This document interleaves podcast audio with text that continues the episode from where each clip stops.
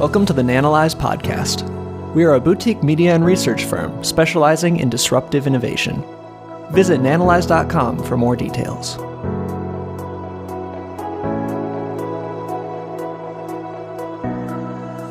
Opendoor stock is the topic of today's presentation.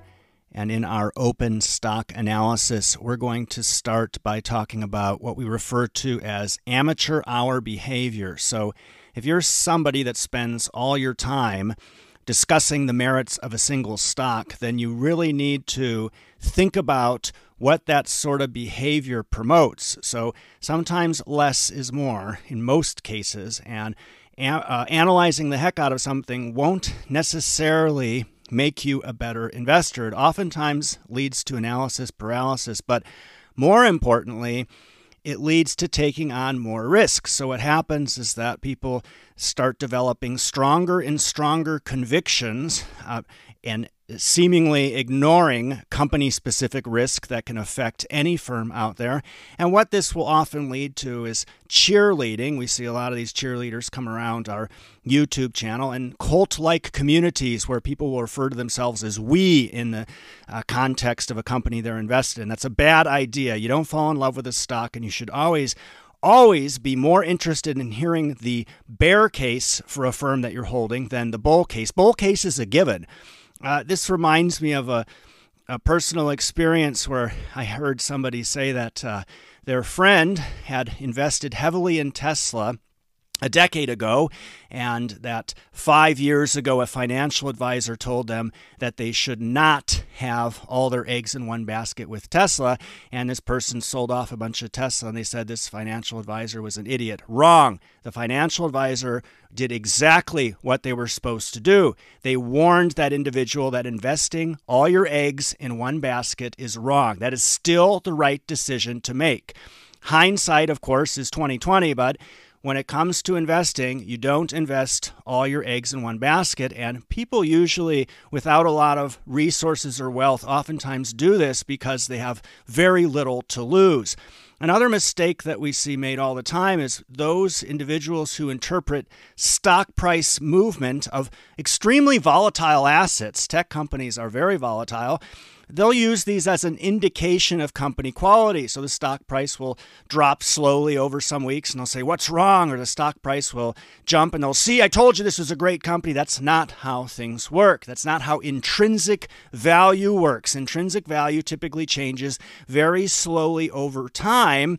Of course, there are some exceptions to that rule, such as M&A events or uh, external regulatory or legal changes that happen. But making these mistakes, you know, we've all been there. Uh, experienced investors learn these lessons the hard way. And if you haven't accumulated wealth using the markets, then you probably shouldn't be dispensing advice to others. Uh, also, you'll see people without industry experience and academic experience uh, teaching others. Fair enough, but what when you have industry experience, proper industry experience, and uh, some academic qualifications as well, what you then learn is how many qualified people are talking out their asses as well. And it all comes down to this a, a guy drives a Bentley to Goldman Sachs to take advice from someone who took the train to work. There's a big problem there. So be very careful about pundits out there who exhibit this amateur hour behavior that we're talking about. And you'll see a lot of them right now because of the abnormal returns we're seeing for real estate services companies. So the five day return for Redfin is 27%, Opendoor 20%, and OfferPad 36% compared to a NASDAQ return of 1%. This is counterintuitive. And all these firms are in the real estate services industry. That's the link that they have. And here's a, very important takeaway. If you weren't interested in Opendoor or real estate services before this price bump, before all this momentum happened, don't suddenly become attracted to it. That's another amateur hour move. Suddenly people become interested when a stock price jumps. That's exactly when you you should be questioning that. That's not a good thing. So we decided to take a quick look at Opendoor. What we saw was, uh, frankly, quite scary. So here's a look at their first quarter of 2023, and right away we have some concern. So revenues are down 39%. With uh, total homes sold down 35%. So, facilitating the sale of homes, there's nothing wrong with that, unless you're the person holding those homes, in which case you're less of a property tech company and more of a property management firm. So, this second item we've highlighted here immediately is a red flag. They have a gross margin of 5.4% versus 10.4% in Q1 2022. We don't like companies with low gross margins because they don't have a lot of buffer to work with. And we go down the list here, we start to see concerning bits such as inventory balance of $2 billion, representing 6,261 homes. This inventory is down 55% year over year. Well, the fact that they have an inventory balance of thousands of homes is a concern, and they're purchasing more. So you can see they purchased 1,747 homes. That's down 81% versus last year. So right away, we have a concern here of a company that their entire business revolves around purchasing homes and then selling them for more than what they cost to purchase. And looky here, 2023 financial outlook, they don't mention the entire year because uh, it's pretty obvious that this the way that this is cratering, they have no idea what the rest of this year is going to bring. But look at next quarter down revenue guidance down 1.75 to 1.85 billion compared to this past quarter of 3 billion. This company's in a world of hurt. So what do we know so far? Opendoor buys homes and sells them for a profit. This isn't a tech company, it's a glorified property flipper. Now, if you're somebody with a mortgage, you already have residential real estate exposure because what are you getting when you invest in Opendoor? You're getting exposure to residential real estate. Now, if you're not somebody who already has a mortgage and you're looking for residential real estate exposure, stick with REITs. These have a track record of navigating turmoil as opposed to this SPAC that's now flailing in the face of a very uncertain property market. And we look at the business model here. It says, we generate the majority of our revenue from the sale of homes that we previously acquired from homeowners. And they say here that a key measure of inventory management performance is percentage of homes on the market for more than 120 days, as measured from initial listing date. And uh, 59% of their home portfolio uh, fall within that bracket compared to 23% for the broader market. They say that, well, this happens when uh, newly acquired homes represent a smaller proportion of their overall inventory. Fair enough, but pay very close attention to that metric. They say we expect this trend to continue for the first half of 2023. Well, they have no idea what the property market is going to do, and they're only hoping that. Um, things uh, come back around in terms of uh, a lot of uncertainties around interest rates and property in the United States, residential property in particular. This is a firm that needs to buy homes and sell them for more than they cost to purchase to stay in business. If they're not doing that, they don't have a business. And in the meantime, falling property prices are going to expose them to not so obvious risks such as covenants. They talk about here how they're asset backed facilities. This is where they get the money to purchase homes from. These are collateralized by a specified pool of assets consisting of real estate inventory, of course, restricted cash, which you can read on their balance sheet, equity interests in certain consolidated subsidiaries of Opendoor. So it's rather complex, but they mention here having to comply with customary financial covenants. Indeed, they say that as of last quarter, the company was in compliance with all financial covenants. Well, how sensitive is that?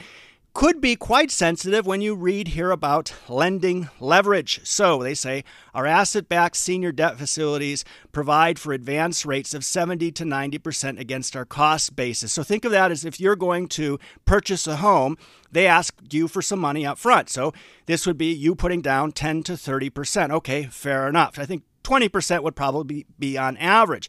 Then they say here our mezzanine term facilities may finance up to 95 to 100% of our cost basis. Well, Matt, if property prices change and start moving downwards, you're in a world of hurt because you immediately go underwater. So, what percentage of the $4.86 billion in debt that they have is related to this mezzanine debt? Or it could even be for their senior debt facilities that they took out the majority of those loans at 90% against their cost basis. In other words, with 10% down. Well, the only way that we can tell is by digging further into their financials, where it shows that the asset backed debt of $4.9 billion that they have, that we looked at on the previous slide, 2 billion for senior revolving, 1.9 for senior term debt facilities, 1 billion for mezzanine term debt facilities. That's 5% down to 0% down. So when property prices fall,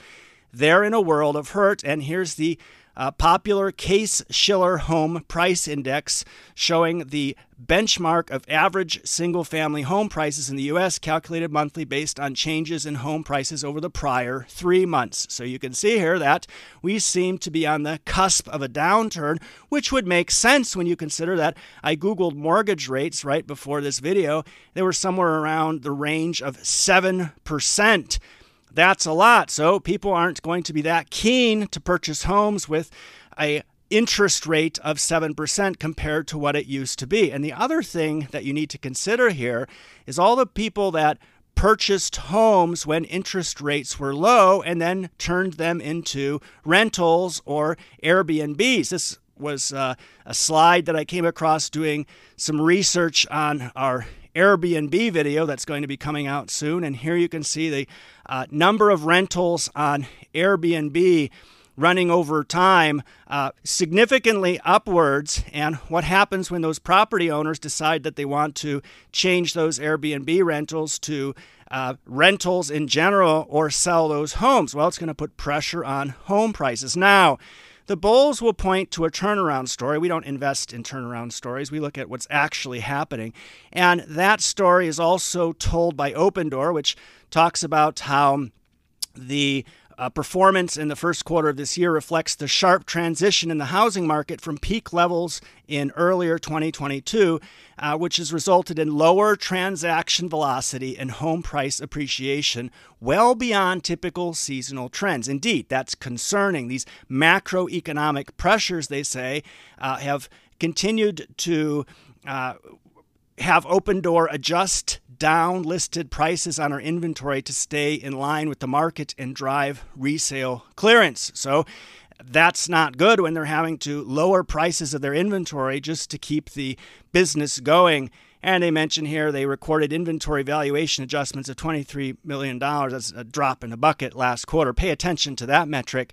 And they say we have proactively reduced our acquisition pace, so they slowed down purchasing homes via higher spreads. Fair enough. So now that they're going to purchase homes, they're going to do so offering a lot less and uh, you know be less takers on those lower price but give them higher spreads.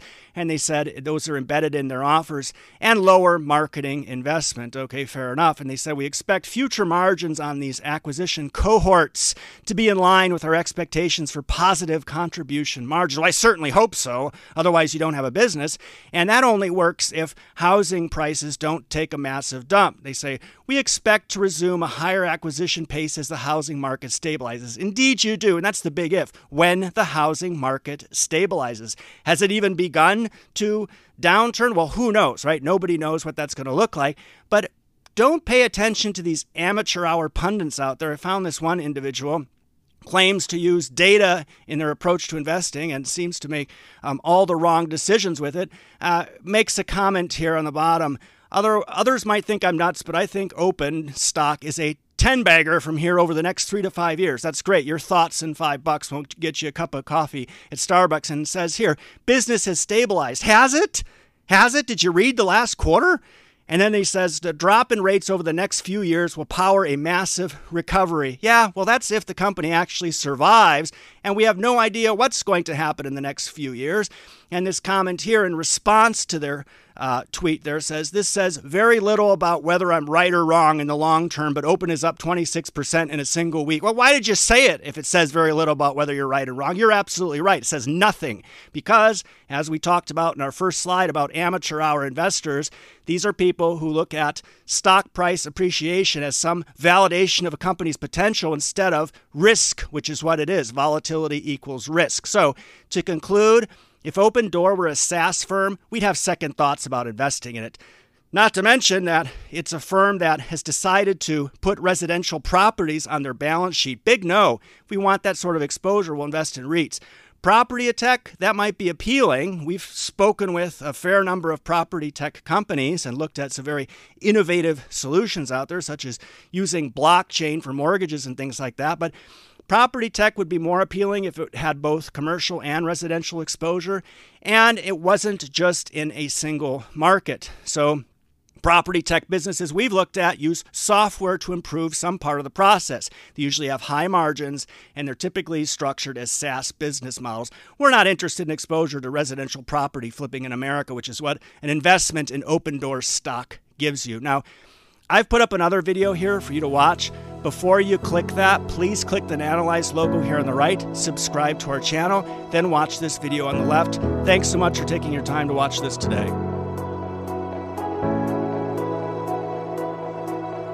Thank you for listening to the Nanalyze podcast. If you found this information useful, please share this episode with a friend.